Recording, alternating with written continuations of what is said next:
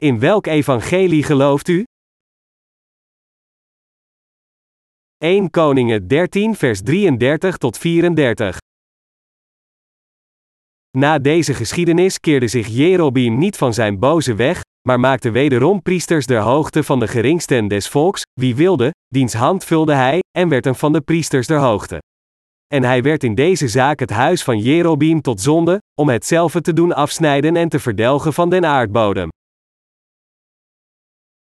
Het regent zachtjes. Gisteren, toen ik televisie keek, zag ik Bill Gates in een interview waarin hij zei dat hij nu mogelijk is computerchips in het menselijk lichaam te plaatsen. Tot nu toe waren chips alleen geïmplanteerd in levenloze voorwerpen en dieren om hen te kunnen volgen, maar nu is het mogelijk computerchips diep in het menselijk lichaam te implanteren. Dit geeft aan dat de eindtijden beschreven in Openbaring hoofdstuk 13 snel korter bijkomen.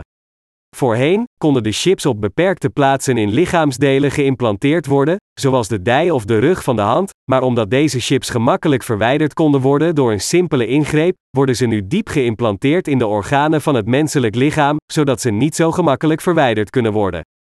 Volgens Bill Gates is dit nu mogelijk. De mensen van de wereld zijn natuurlijk zeer enthousiast over deze nieuwe technologie. Er zijn bepaalde voordelen die deze technologie met zich meebrengt, bijvoorbeeld als iemand ontvoerd wordt, dan kunnen we hem traceren door het gebruik van GPS-satellieten. Toen ik dit nieuws gisteren ochtend hoorde, werd ik eraan herinnerd dat het tijdperk van openbaring steeds sneller naderbij komt. We hebben net enkele versen uit 1 Koningen gelezen.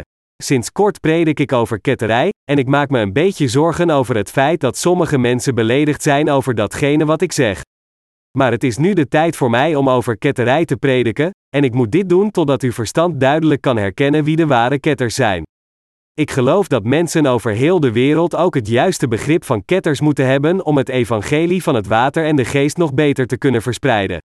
De geschrifte passage van vandaag komt uit 1 Koningen 13 vers 33 tot 34 en hier staat geschreven, na deze geschiedenis keerde zich Jerobeam niet van zijn boze weg, maar maakte wederom priesters der hoogte van de geringsten des volks, wie wilde, diens hand vulde hij, en werd een van de priesters der hoogte.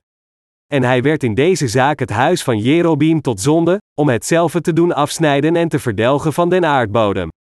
Er staat ook geschreven in 1 Koningen 12 vers 33, en hij offerde op het altaar, dat hij te Bethel gemaakt had, op den vijftiende dag der achtste maand, der maand, de welke hij uit zijn hart verdacht had, zo maakte hij den kinderen Israëls een feest, en offerde op dat altaar, rokende.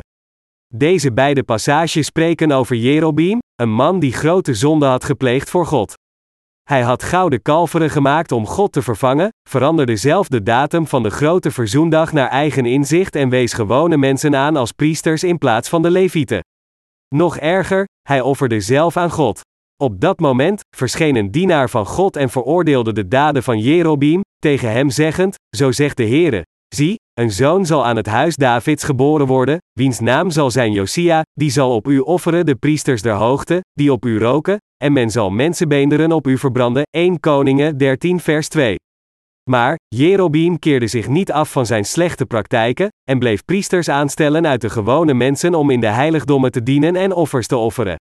En dit was een zeer ernstige zonde voor God. Zoals de Bijbel vermeldt, bouwde Jerobeam vele heiligdommen in heel Israël. In deze heiligdommen werden meestal offers gebracht aan idolen.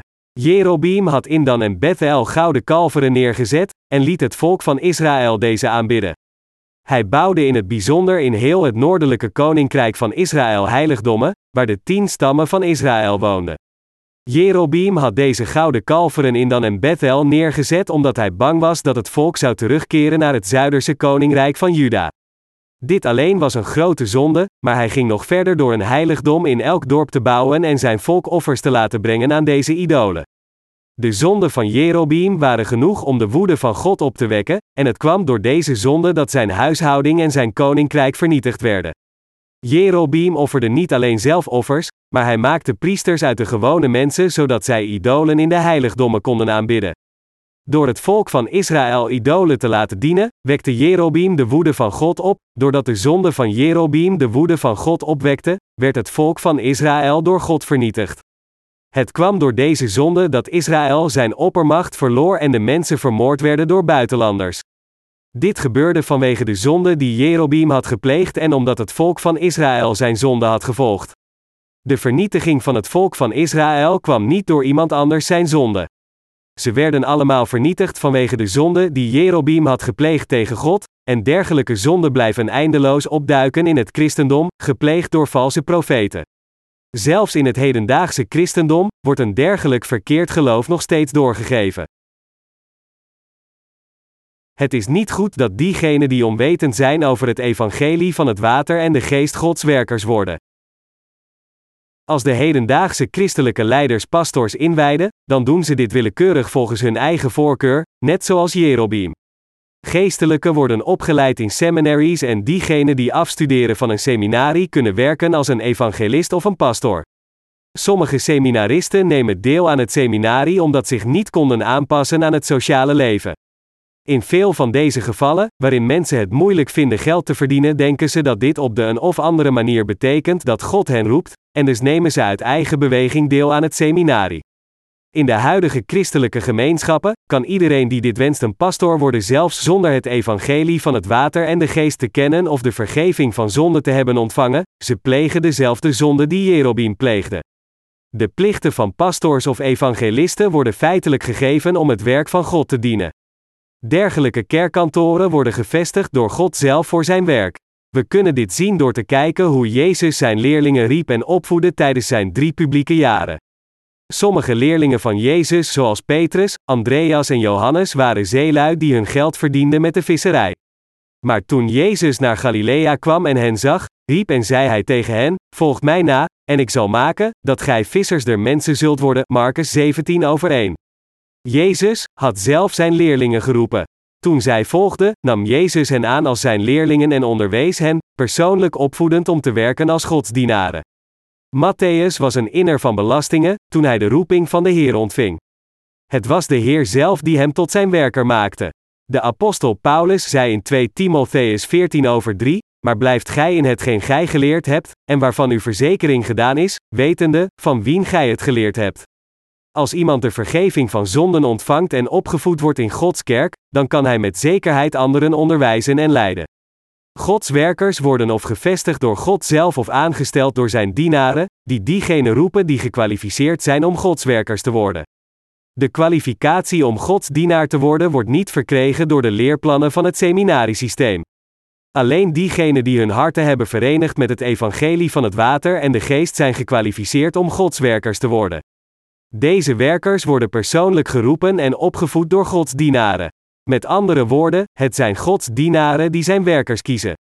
Dus niet iedereen die Gods werker wil worden, kan er feitelijk een worden. Door zijn dienaren roept en voedt God zelf persoonlijk diegenen op die zijn werkers worden en hij gebruikt hen voor zijn werk. Hij selecteert dus diegenen die zijn dienaren worden, traint hen en voedt hen met beslistheid op als zijn werkmensen. Dit is de manier hoe God zijn dienaren opvoedt. In tegenstelling, Jerobeam vroeg aan iedereen die hij als gepast vond: Wilt u een priester worden? En als het antwoord ja was, dan stelde hij hem als prijster aan. Met andere woorden, na in ieder dorp een heiligdom gebouwd te hebben, vroeg Jerobeam: Steek uw hand op als u een priester van dit heiligdom wilt worden. Sommige mensen staken dan hun hand op. Jerobeam koos dan iemand uit die hem aansprak en zei: U bent hier de priester die de leiding heeft. Dit is hoe hij priesters aanstelde. De priesters die dus zo werden aangesteld bogen voor idolen, brandden wierook voor hen, hielden feesten en praktiseerden het kwade zeggend, dit idool is de God die u geleid heeft. Wat Jerobeam deed was daarom een grote zonde voor God. Tegenwoordig moet iemand die gekwalificeerd is om Gods dienaar te worden als eerste, iemand zijn die gereinigd is van al zijn zonden door te geloven in het evangelie van het water en de geest en als tweede, moet hij iemand zijn van wie het hart verenigd is met Gods werk. Diegenen van wie het geloof in het evangelie van het water en de geest zeer stabiel is, die gepast zijn in Gods ogen en die hun verstand gericht hebben op de Heer zijn de mensen die opgevoed worden als Gods werkers door de voorafgaande dienaren van God. Gods werkers worden opgevoed zoals Elia, Elisa opvoedde in het Oude Testament. Elia runde een missieschool in de tijd van het Oude Testament, net zoals wij nu onze missieschool runnen. Dus had hij veel leerlingen. Van deze leerlingen was er een man genaamd Elisa die Elia van zeer kort bij volgde. Elisa volgde hem van zo kort bij dat hij hem zijn heer noemde. Hij haalde water voor zijn leraar zodat hij zijn handen kon wassen. Op een dag vroeg Elisa aan Elia: Laat alstublieft een dubbel deel van uw geest op mij komen, en uiteindelijk nam hij de kleding van Elia over en ontving twee keer de macht die Elia had ontvangen. Dus hij volgde Elia als Gods dienaar op om het volk van Israël te leiden. Net zo vestigde God zelf zijn dienaren persoonlijk. Gods dienaren die tegenwoordig geloven in het evangelie van het water en de geest weten dat God zelf zijn werkmensen opvoedt door zijn dienaren. Alleen de gelovigen in het evangelie van het water en de geest zijn gekwalificeerd om Gods dienaren te worden. Het zijn de dienaren van God, die God als eerste goedkeurde, die diegenen selecteren en goedkeuren die gepast zijn om werkers van de mensen van God te worden. Dit is hoe iemand Gods werker wordt. Net zoals dit het geval was in het tijdperk van het Oude Testament, zo is hetzelfde principe van toepassing in het tijdperk van het Nieuwe Testament. Wie vestigde de apostel Paulus als Gods dienaren? De apostel Paulus voerde veel mensen als Godswerkers op, maar uit deze vestigde hij Timotheus, zijn geestelijke zoon, als een van de meest trouwe dienaren van God. Op zijn beurt voedde Timotheus nog meer leerlingen op, net zo worden Gods dienaren opgevoed door de voorafgaande dienaren van God. Natuurlijk moeten ze geloven in het evangelie van het water en de geest. In tegenstelling, tijdens de heerschappij van koning Jerobeam, kon iedereen van de gewone mensen een priester worden door zich vrijwillig te melden. Hetzelfde gebeurt ook vandaag. Als mensen moeilijkheden hebben met hun bedrijven, dan denken ze bij zichzelf: is God mij aan het blokkeren? Moet ik deelnemen aan een seminarie? In veel gevallen is dit de reden waarom mensen deelnemen aan een seminarie. Als iemand naar een dergelijk seminarie gaat, dan studeert hij af na genoeg krediet verdiend te hebben en wordt ingewijd als een pastor in zijn geloofsgemeenschap. Hij wordt dan onvoorwaardelijk erkend door de mensen als een dienaar van God, maar hij leert feitelijk een half evangelie, niet het evangelie van het water en de geest. Dit is een van de grootste euvels van het hedendaagse christendom, en het is een zeer grote zonde voor God. Waarom is het hedendaagse christendom zo troosteloos geworden? De reden waarom het hedendaagse christendom in een hol van wolven in schaapskleding is veranderd die gouden kalveren dienen is omdat het in een belangenorganisatie is veranderd. Mijn medegelovigen, omdat men een seminarie bijwoont betekent niet dat men een onvoorwaardelijke prediker voor God kan worden. Alleen diegenen die oprecht de vergeving van zonde hebben ontvangen door met hun harten te geloven in het evangelische woord van het water en de geest zijn in staat en gekwalificeerd om Gods dienaren te worden. God vraagt hen: Hebt u uw zonde weggewassen zo wit als sneeuw door te geloven in het evangelie van het water en de geest? Hebt u uw oude ik met Christus gekruisigd? Zult u inderdaad links gaan als de Heer u beveelt links te gaan, en rechts als de Heer u beveelt recht te gaan? Als iemand de vraag van de Heer met ja beantwoordt en wilt verblijven bij de Heer en zijn leven verenigd met Hem wil leven, dan kan hij Godswerkers worden. De mens kan niet willekeurig Godswerkers en zijn dienaren laten verrijzen. De dienaren van God die als eerste geloofden in het evangelie van het water en de geest moeten het geloof van iemand onderzoeken met de evangelische waarheid, en alleen als zijn geloof correct wordt bevonden wordt hij opgevoed als een werker van God. Gods dienaren worden niet opgevoed door zondaars. Sommigen van u zullen zich afvragen, zelfs in Gods kerk, zijn het de voorgangers van geloof die de vrouwelijke en mannelijke werkers opvoed hebben, en dus hoe kunt u dan zeggen dat God hen opgevoed heeft, eerder dan de mens? In Gods kerk voedt God zelf persoonlijk zijn werkmensen op door zijn dienaren die geloven in het evangelie van het water en de geest. Onze kerk heeft in het begin ook vele werkers opgevoed. In die tijd had de kerk nood aan Gods werkers. Hoewel onze werkers nu door een streng en gedetailleerd selectieproces gaan, in die tijd werd iedereen die beleidde in het evangelie te geloven opgevoed als een werker voor de kerk. Alle vrijwilligers in Christus werden voor 100% geaccepteerd. En ik als leider van de kerk moest op mijn knieën smeken: wilt u alstublieft toetreden tot de missieschool? U hoeft niet de volle zes maanden van de trainingsperiode af te maken, drie maanden zijn meer dan genoeg. We zouden zeer blij zijn als u het programma tot het einde afmaakt, zelfs als u het niet leuk vindt. Dien ten gevolge zijn er onder diegenen die in het begin werden opgevoed als werkers, velen die uiteindelijk de kerk hebben verlaten, omdat ze niet trouw waren. Zo worden echter de werkers niet meer opgevoed. Als iemand een dienaar in Gods kerk wil worden, dan moet hij worden opgevoed door de dienaren van God die geloven in het evangelie van het water en de geest. In tegenstelling, kijk naar Jerobeam. Hij maakte, helemaal zelf, priesters van iedereen die dat wilde. Dit was een zeer ernstige zonde voor God, en het leidde het volk van Israël om ook een dergelijke afschuwelijke zonde te plegen, ze werden uiteindelijk allemaal vernietigd. We mogen dit feit niet vergeten.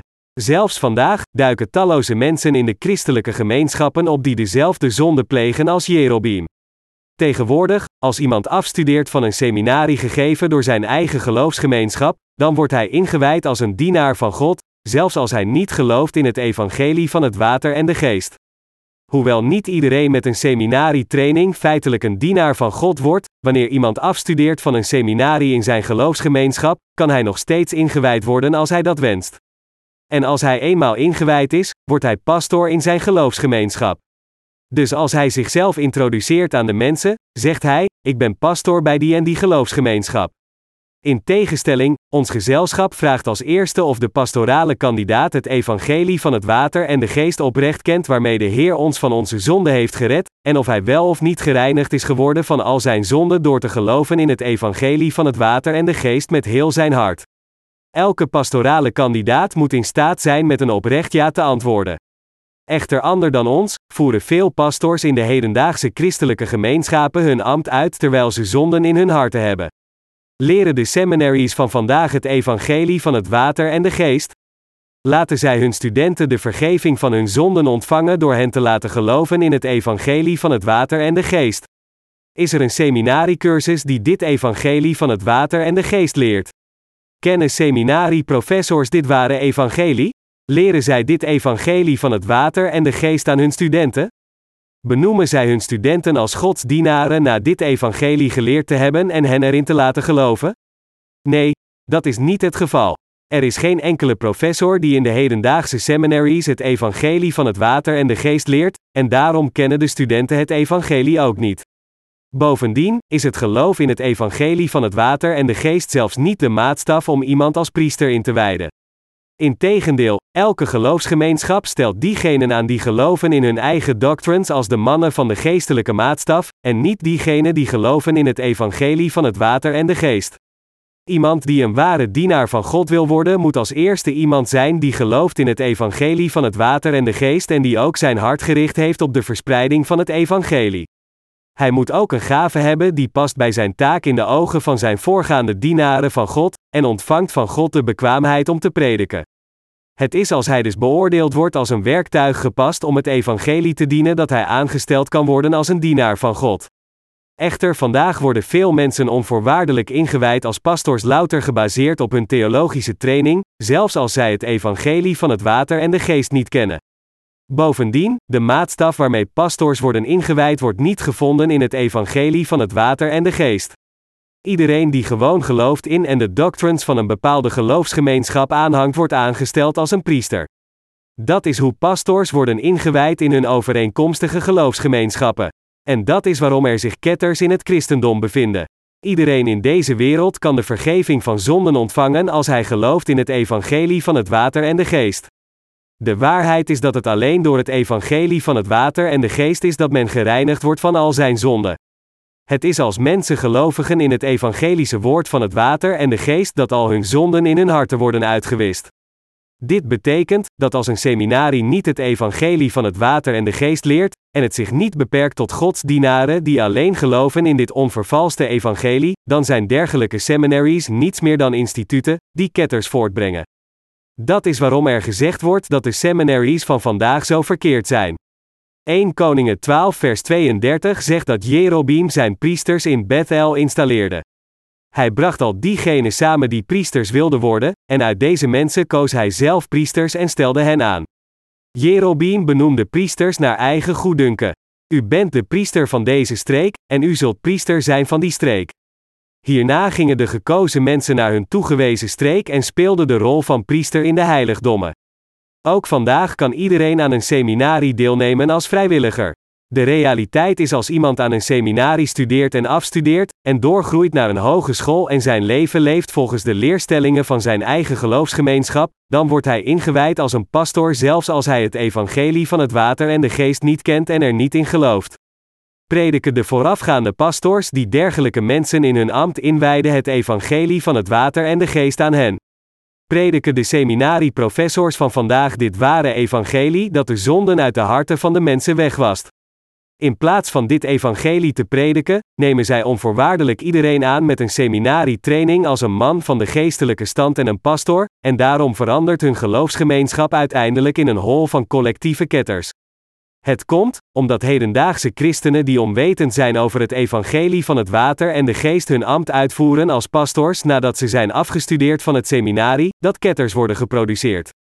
Sinds deze mensen worden aangesteld als pastors in iedere streek, verzamelen ze alle mensen uit de dorpen in de kerken gevestigd door hun overeenkomstige geloofsgemeenschappen en prediken een vals, half evangelie dat alleen het bloed van het kruis verkondigt in plaats van het evangelie van het water en de geest, waardoor al hun volgers veranderen in ketterse christenen die idolen dienen. Voor diegenen die niet hun zonde hebben weggewassen met het evangelie van het water en de geest, en alleen het geschenk van genezing benadrukken, dit is de kortste weg voor hen om in ketters te veranderen. Tegenwoordig proberen diegenen die in christelijke gemeenschappen prediken het geschenk van genezing te ontvangen omdat zij denken dat dit een kritieke factor voor hen is om in het vlees en in hun ambt voorspoed en succes te hebben. Het enige dat zij zeggen tegen hun congregatie is dit: Ik bid dat u in alle dingen voorspoed heeft en dat u een goede gezondheid heeft, ongeacht of uw ziel voorspoed heeft of niet. Door herlevingssamenkomsten te houden en mensen uit te nodigen om genezing te ervaren, trekken zij zelfs ongelovigen in hun schoot. Ze plaatsen advertenties en zeggen tegen de mensen: Pastor zo en zo houdt een herlevingssamenkomst in dat en dat stadion op die en die datum. Kom op die dag. Als u komt, zult u genezen worden van uw lichamelijke ziektes. Het werk van de genezing zal in u verrijzen als u komt. Allerlei zieke mensen worden van hun ziektes genezen als deze pastoor bidt, van kankerpatiënten tot de verlamden. Veel mensen die kwamen werden uiteindelijk genezen tijdens de laatste herlevingssamenkomst. Mensen komen dan samen naar de herlevingssamenkomst om de genezing te ervaren en te luisteren naar het woord van God. Als de prediker zegt: Kom naar voren als u wilt geloven in Jezus, dan lopen velen naar voren. Dan laat de prediker hen bidden om Jezus als hun verlosser te ontvangen. Het is heel gemakkelijk voor een dergelijke pastoor hen in Jezus te laten geloven. De pastoor zegt tegen hen na te zeggen wat hij zegt: Jezus, ik ben een zondaar. Herhaal nog een keer wat ik zeg: Heer, ik ben voorbestemd om naar de hel te gaan vanwege mijn zonde, en de mensen herhalen zijn woorden. De prediker zegt verder: Maar u stierf voor mij aan het kruis en ik ben u daar zeer dankbaar voor. U hebt uw bloed voor mij vergoten, mijn zonde weggewassen en mij van mijn zonde gered. Dus ik geloof nu in u vandaag, accepteer ik u als mijn verlosser. Ik bid in de naam van Jezus. Als iemand dus hetzelfde gebed geeft, wordt hij goedgekeurd als iemand die Jezus heeft ontvangen. Pastors die zich aansluiten aan de Pinkstergemeente prediken vaak als volgt: God zegt: Ik bid dat u voorspoed heeft in alle dingen en in goede gezondheid bent, net zoals uw ziel voorspoed heeft. God zei ook: Maar hij is om onze overtredingen verwond, om onze ongerechtigheden is hij verbrijzeld. De straf, die ons den vrede aanbrengt, was op hem, en door zijn striemen is ons genezing geworden. Onze Heer nam al onze ziektes en onze ongerechtigheden weg.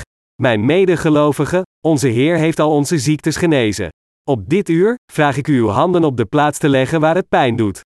Dan legt iedereen die ziek is zijn handen op de plek waar het pijn doet, van het hoofd, het hart, het bekken, het been, de borst enzovoort.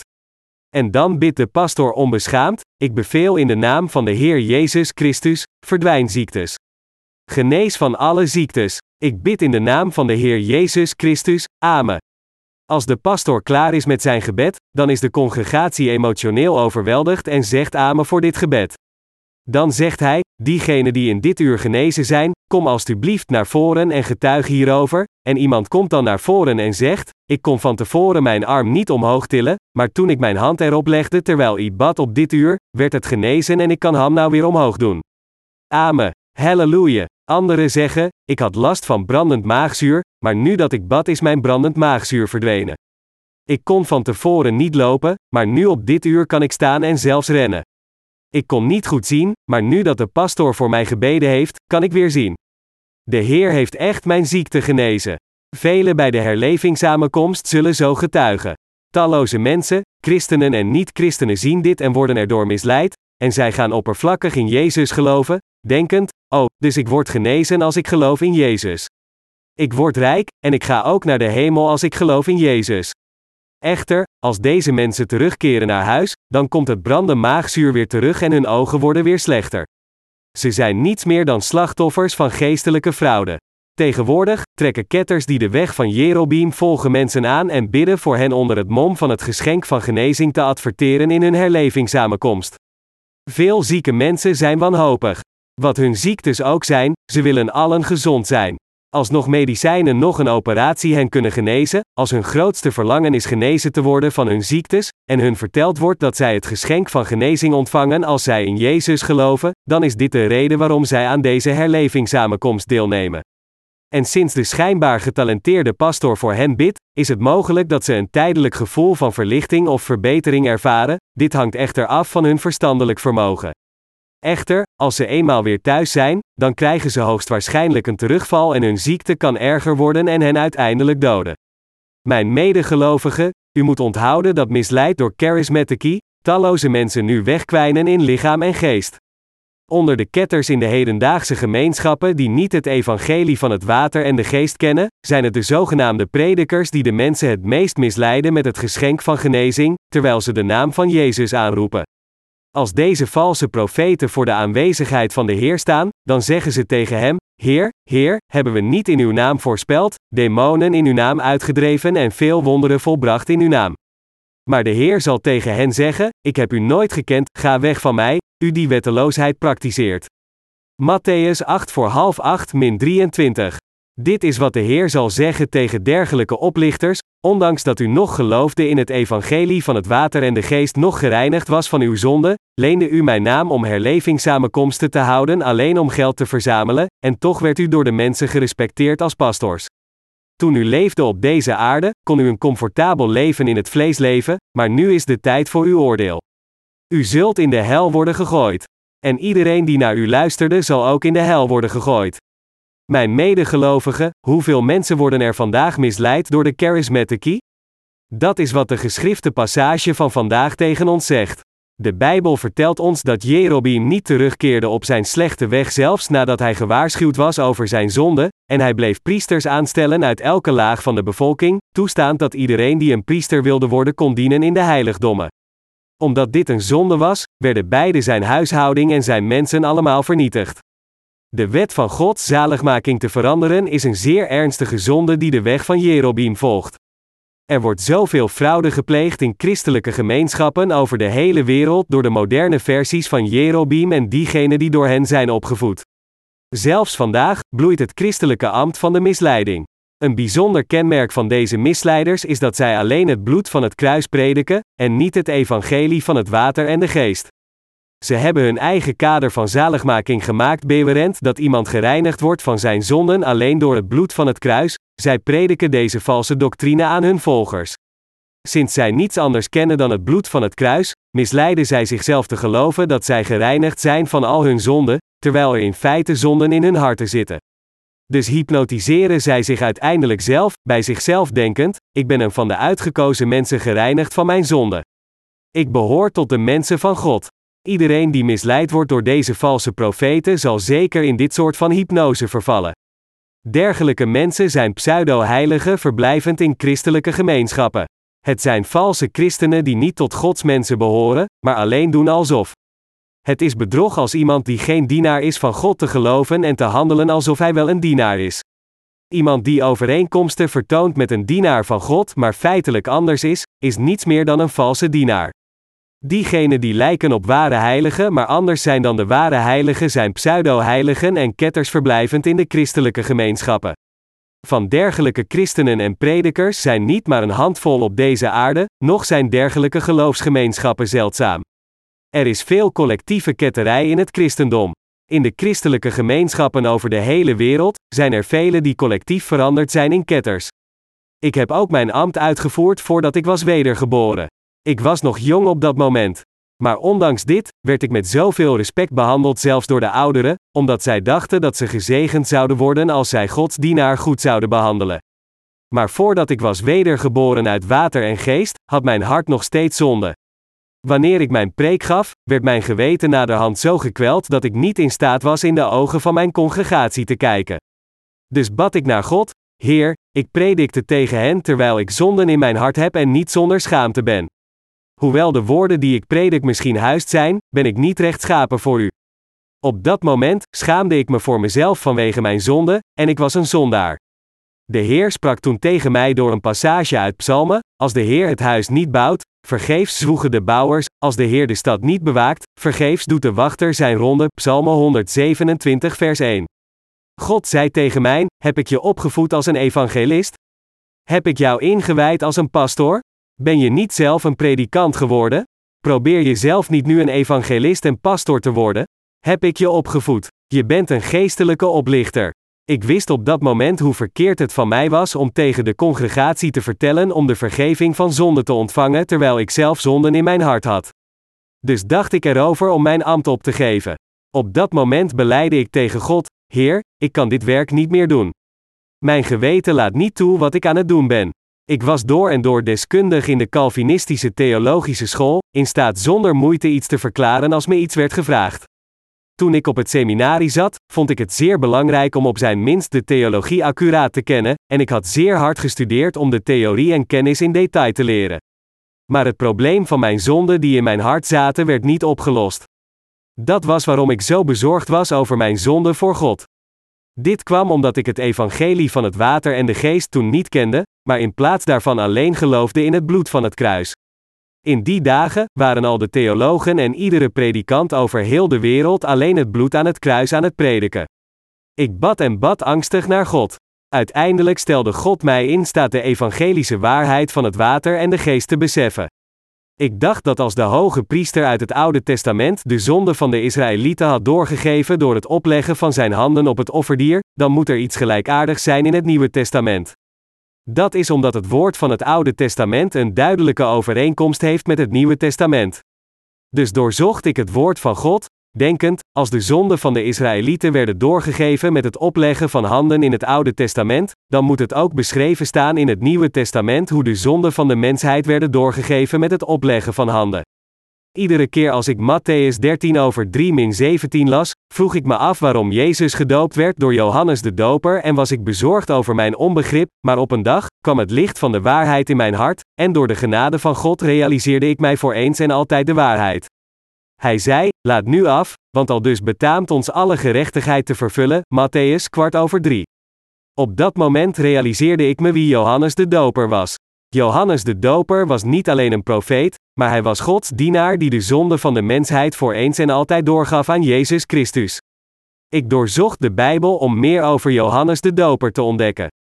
Sinds Jezus hem Elia noemde, zocht ik naar beschrijvingen over Elia vanaf 1 Koningen tot Maleachi in het Oude Testament. Ik vestigde ook mijn aandacht op de geboorte van Johannes de Doper, en ik ontdekte dat hij opgevoed werd als de vertegenwoordiger van de mensheid. Jezus Christus droeg zelf getuigenis over Johannes de Doper, zeggend: Ik verzeker jullie, er is onder allen die uit een vrouw geboren zijn nooit iemand opgetreden die groter was dan Johannes de Doper, maar in het koninkrijk van de hemel is de kleinste nog groter dan hij. Als Johannes de Doper de grootste was ooit geboren uit een vrouw, dan was hij groter dan Mozes, Elia, de profeet Jezaja en de profeet Daniel. Hij was de vertegenwoordiger van heel de mensheid. Hij was de geestelijke hoge priester die onze zonden aan Jezus Christus zou doorgeven. Hij was de laatste profeet uit het tijdperk van het Oude Testament. Ik realiseerde me dat de zonden van de wereld waren geëindigd toen Johannes de Doper Jezus doopte. Ik besefte dat toen Johannes de Doper Jezus doopte, al mijn zonden en al de zonden van heel de wereld werden doorgegeven aan Jezus, en dat Jezus heel de rechtvaardigheid van God vervulde door elke zonde van de hele wereld te vervullen. Op dat moment bereikte mijn verstand het begrip, beseffend, oh, dus dit is het evangelie van het water en de geest. Dat is waarom Jezus over heel de rechtvaardigheid in Matthäus kwart over drie sprak.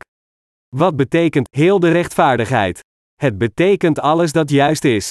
Het betekent dat door al dus gedoopt te worden in de vorm van het opleggen van handen, Jezus alles volmaakt vervulde.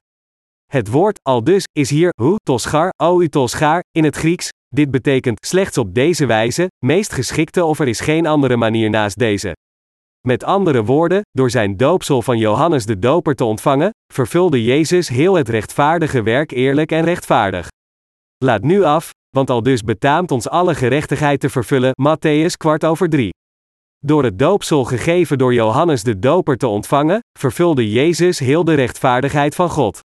Net zoals de hoge priester in het Oude Testament de zonde van zijn volk voor eens en altijd had doorgegeven door zijn handen op het hoofd van het offerlam te leggen, zo gaf Johannes de Doper al de zonde van deze wereld voor eens en altijd aan Jezus door zijn handen op zijn hoofd te leggen en hem te dopen.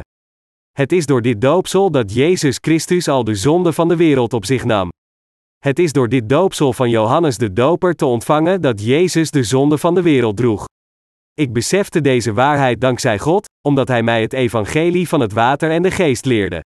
Om meer over het evangelie van het water en de geest te ontdekken, doorzocht ik beide testamenten en las ik elke Bijbelversie die ik kon lezen, inclusief de originele tekst. Onze kennis over dit woord moet bijbels accuraat zijn, en daarom moeten we de originele tekst van de Bijbel lezen en interpreteren precies zoals die is. Nadat ik de Heer ontmoet had door het evangelie van het water en de geest, probeerde ik dit evangelie zelf te prediken. Ik had zoiets van tevoren nog nooit gedaan. Heel mijn leven had ik praktisch niets anders gedaan dan gestudeerd. Maar toen ik eenmaal het evangelie van het water en de geest kende, bleven mijn lippen niet stil. Wie ik ook tegenkwam, ik moest hen vertellen over het evangelie van het water en de geest, ik kon niet anders dan over deze waarheid te spreken. En totdat deze persoon de vergeving van zonden ontving, predikte ik het evangelie van het water en de geest tegen hem. Het interesseerde mij niet tegen wie ik sprak, of het een jonge meid, een huisvrouw of een oma was, ik moest erover spreken en ze moest luisteren naar het woord van de Bijbel. Hoewel de mensen in het begin niet blij waren om over het evangelie van het water en de geest te horen, uiteindelijk bedankten zij mij allemaal toen zij eenmaal beseften en geloofden in dit evangelie en de vergeving van hun zonden ontvingen. Ze waren allemaal dankbaar, zeggend dat zij niet gelukkiger konden zijn.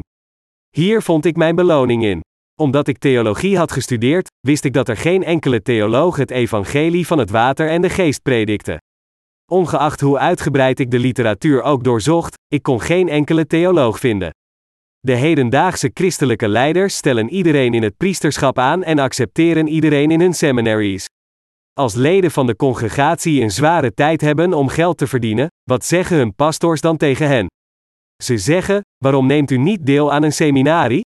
Tegelijkertijd, als sommige leden zeer toegewijd zijn aan kerkelijk werk, wordt hun verteld: Hebt u al eens een seminarie overwogen? Pastors adviseren aan iedereen om deel te nemen aan een seminarie.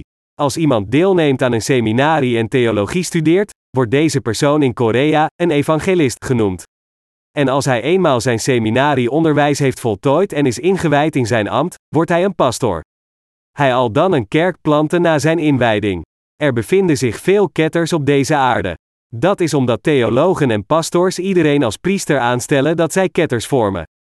In het hedendaagse christendom kan iedereen een geestelijke worden, zelfs als hij niet de evangelische waarheid van het water en de geest kent, noch de vergeving van zijn zonde zo wit als sneeuw heeft ontvangen door met zijn hart te geloven in dit evangelie. Bijgevolg, onder deze niet verloosten, blinde leiders horen en leren christenen alleen de doctrine van het bloed aan het kruis. Door te geloven in deze christelijke doctrine dat beweert, al onze zonden werden weggewassen door het bloed aan het kruis, zijn zij zeker wat de leerstellige kwesties betreft, dat ze zondeloos zijn, ondanks dat hun zonden intact in hun harten blijven. Iedereen die onder een dergelijke pastoor leert is een ketter. Dat is waarom zoveel christenen ketters zijn geworden. Deze mensen hebben niets te maken met Jezus. Dit is het verschil tussen wereldlijke kerken en Gods kerk. Als wereldlijke christenen een serieus probleem in hun harten vinden en God om zijn hulp willen vragen, dan kunnen hun lippen niet eerlijk zeggen: God, help me alstublieft, want er zitten zonden in hun harten. Dus als ketters bidden, is het eerste gebed dat zij offeren een gebed van berouw. Zelfs als zij bidden en God om hulp vragen, moeten zij doorgaans als eerste hun gebeden van berouw offeren. Hoewel sommigen een lang gebed van berouw geven en anderen een kort gebed geven, is dit het enige verschil, wanneer zij God benaderen, zorgen zij als eerste ervoor dat ze hun gebeden van berouw offeren. In tegenstelling, als de gelovigen in het evangelie van het water en de geest iets verkeerd doen voor God, dan geven zij hun fout eerlijk aan Hem toe. En zij komen voor God door geloof verzekerd van het feit dat zij gered zijn van hun zonde, door te geloven dat Jezus Christus al hun zonden overnam door zijn doopsel en hen wegwaste door zijn bloed aan het kruis te vergieten. Echter, diegenen die nog weten nog geloven in het evangelie van het water en de geest moeten iedere keer gebeden van berouw geven als zij voor de Heer komen. Omdat hun harten nog steeds zonde hebben, kunnen ze niet anders dan gebeden van berouw te geven, zeggend: Heer, vergeef mij alstublieft, want ik heb gezondigd. Wanneer zij proberen God te benaderen en naar Hem bidden, dan proberen zij gereinigd te worden van hun zonde door als eerste hun gebeden van berouw te offeren. Anders dan hen, diegenen die geloven in het evangelie van het water en de geest denken over dit evangelie keer op keer na. Het verstand van de rechtvaardigen denken constant over het evangelie na, zichzelf aan het volgende herinnerend: ik heb geen zonde. Met het evangelie van het water en de geest, heeft de Heer al mijn smerige zonde zo wit als sneeuw weggewassen. Door zijn doopsel droeg hij al mijn smerige en modderige zonde, waste hem weg door zijn bloed te vergieten en weer van de dood te verrijzen, en heeft mij dus zo wit als sneeuw gemaakt. Daarom kunnen wij de gelovigen in het evangelie van het water en de geest moedig voor God komen en naar Hem bidden. Ondanks dat we ontoereikend zijn in onze daden en zonde plegen, kunnen we steeds moedig naar God bidden: Vader, help me alstublieft. Dat is omdat God zei: Maar de rechtvaardige zal uit het geloof leven, Romeinen 1 vers 17. Dat is waarom diegenen die geloven in het evangelie van het water en de geest Gods kinderen zijn, zijn mensen en zijn werkers. En ze worden altijd geholpen door God. In Gods ogen zijn het deze gelovigen in het evangelie van het water en de geest die orthodox zijn. In tegenstelling, diegenen die niet weten en niet geloven in het evangelie van het water en de geest zijn allen ketters. Diegenen die alleen het bloed van het kruis prediken en geloven dat men op de een of andere manier gered wordt door in Jezus te geloven, zelfs als hij zonden in zijn hart heeft, zijn ook allemaal ketters. Dergelijke mensen plegen niets anders dan dezelfde zonde van Jerobeam zoals beschreven in de geschrifte passage van vandaag, en al deze mensen zijn gedoemd het oordeel van God te aanschouwen. Zij zullen uitgeroeid worden van deze aarde, net zoals er geschreven staat, en hij werd in deze zaak het huis van Jerobeam tot zonde, om hetzelfde te doen afsnijden en te verdelgen van den aardbodem. Uiteindelijk zullen zij niet in staat zijn de hemel binnen te gaan. En ze zijn ook vervloekt op deze aarde. Er zijn te veel mensen op deze aarde die vervloekt zijn ondanks dat zij in Jezus geloven. Zelfs onder diegenen die beleiden in het evangelie van het water en de geest te geloven, zijn velen die naar de kerk zijn gekomen zonder zich deze waarheid als eerste te realiseren, en zij leiden hun leven van geloof dienovereenkomstig. Dergelijke mensen moeten hun harten opnieuw oprecht onderzoeken, zichzelf vragend: geloof ik echt in het evangelie van het water en de geest? We moeten oprecht geloven in het evangelie van het water en de geest. We moeten met heel ons hart aan het evangelie van het water en de geest vasthouden. Alleen dan kunnen we met God wandelen. Alleen dan verblijven we in Christus en kunnen het vermijden in ketters te veranderen. En alleen dan worden we niet vervloekt door de Heer. Iedereen die niet gelooft in het water en de geest is vervloekt. Hoe zit het met u? Gelooft u in het evangelie van het water en de geest? Omdat God ons geleid heeft te geloven in het evangelie van het water en de geest, hebben we onze zaligmaking ontvangen. En God heeft ons dus opgevoed als zijn dienaren. Dat is hoe wij de soort van mensen zijn geworden die in staat zijn het evangelie van het water en de geest over de hele wereld te prediken, en aanduiden hoe ketters echt voor God zijn. Ik wil dat u beseft dat ik hier niemand wil veroordelen, maar ik geef een dergelijke preek om hen te helpen het juiste oordeel te bereiken en te ontsnappen aan deze ketterse groepen. Ik vraag u allen dit te beseffen. Nu is de tijd voor de mensen om te ontsnappen aan ketterij. Veel mensen zijn verstikt in de zonde van ketterij. Zij moeten ook gered worden van de zonde van de wereld. Zij moeten ook ontsnappen aan de collectieve ketterij, de reiniging van hun zonden ontvangen door te geloven in het evangelie van het water en de geest en zo hun ware zaligmaking ontvangen. Maar hoeveel mensen zijn nog steeds niet in staat om zichzelf ertoe te brengen?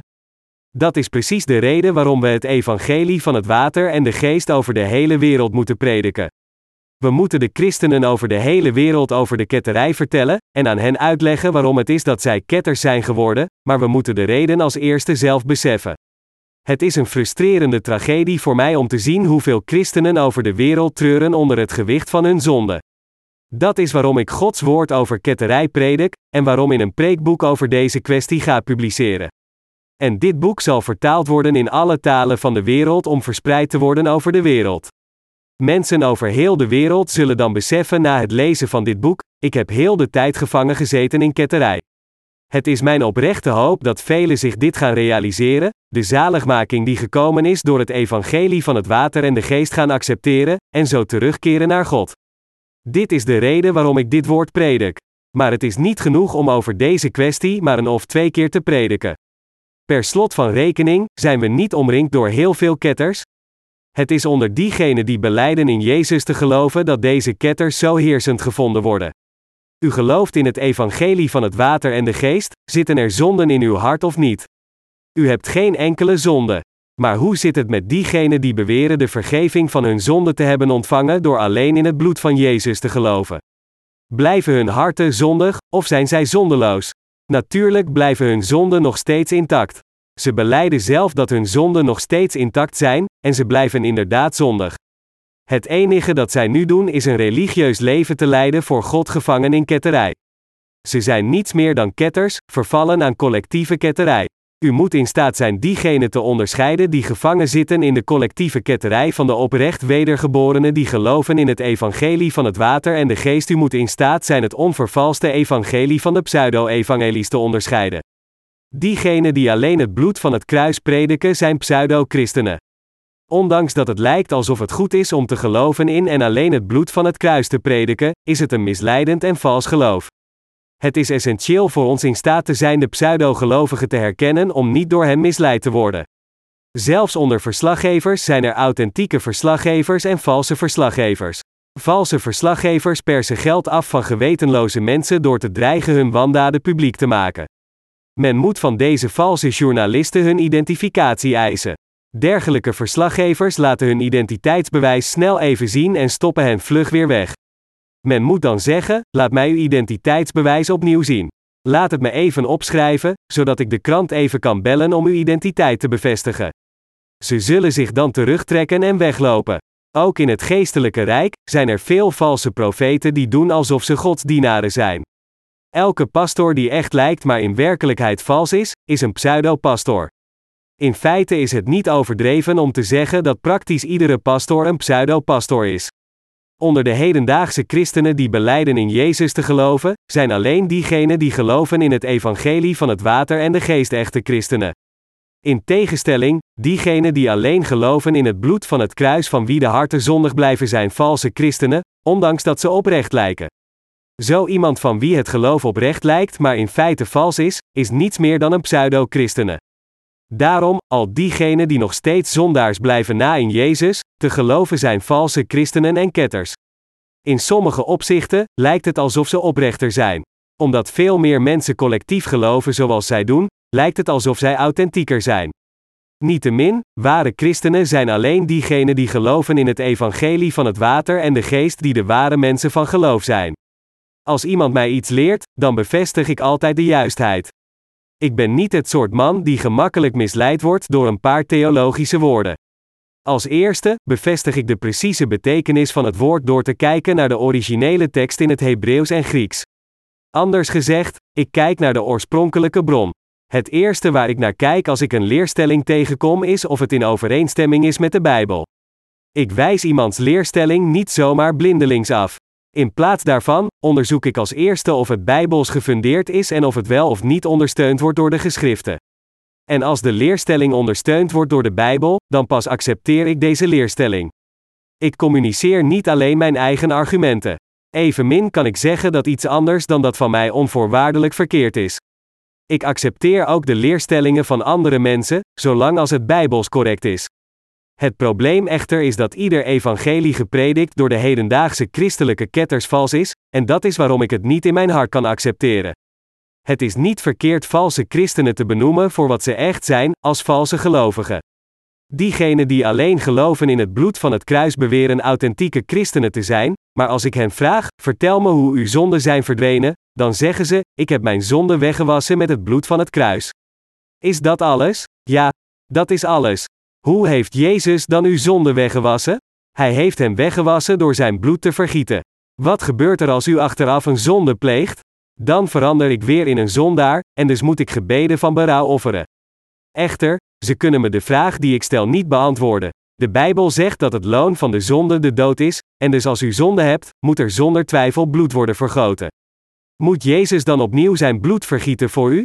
Dan zeg ik krachtig tegen hen: Dit is niet hoe de Heer onze zonde heeft uitgewist.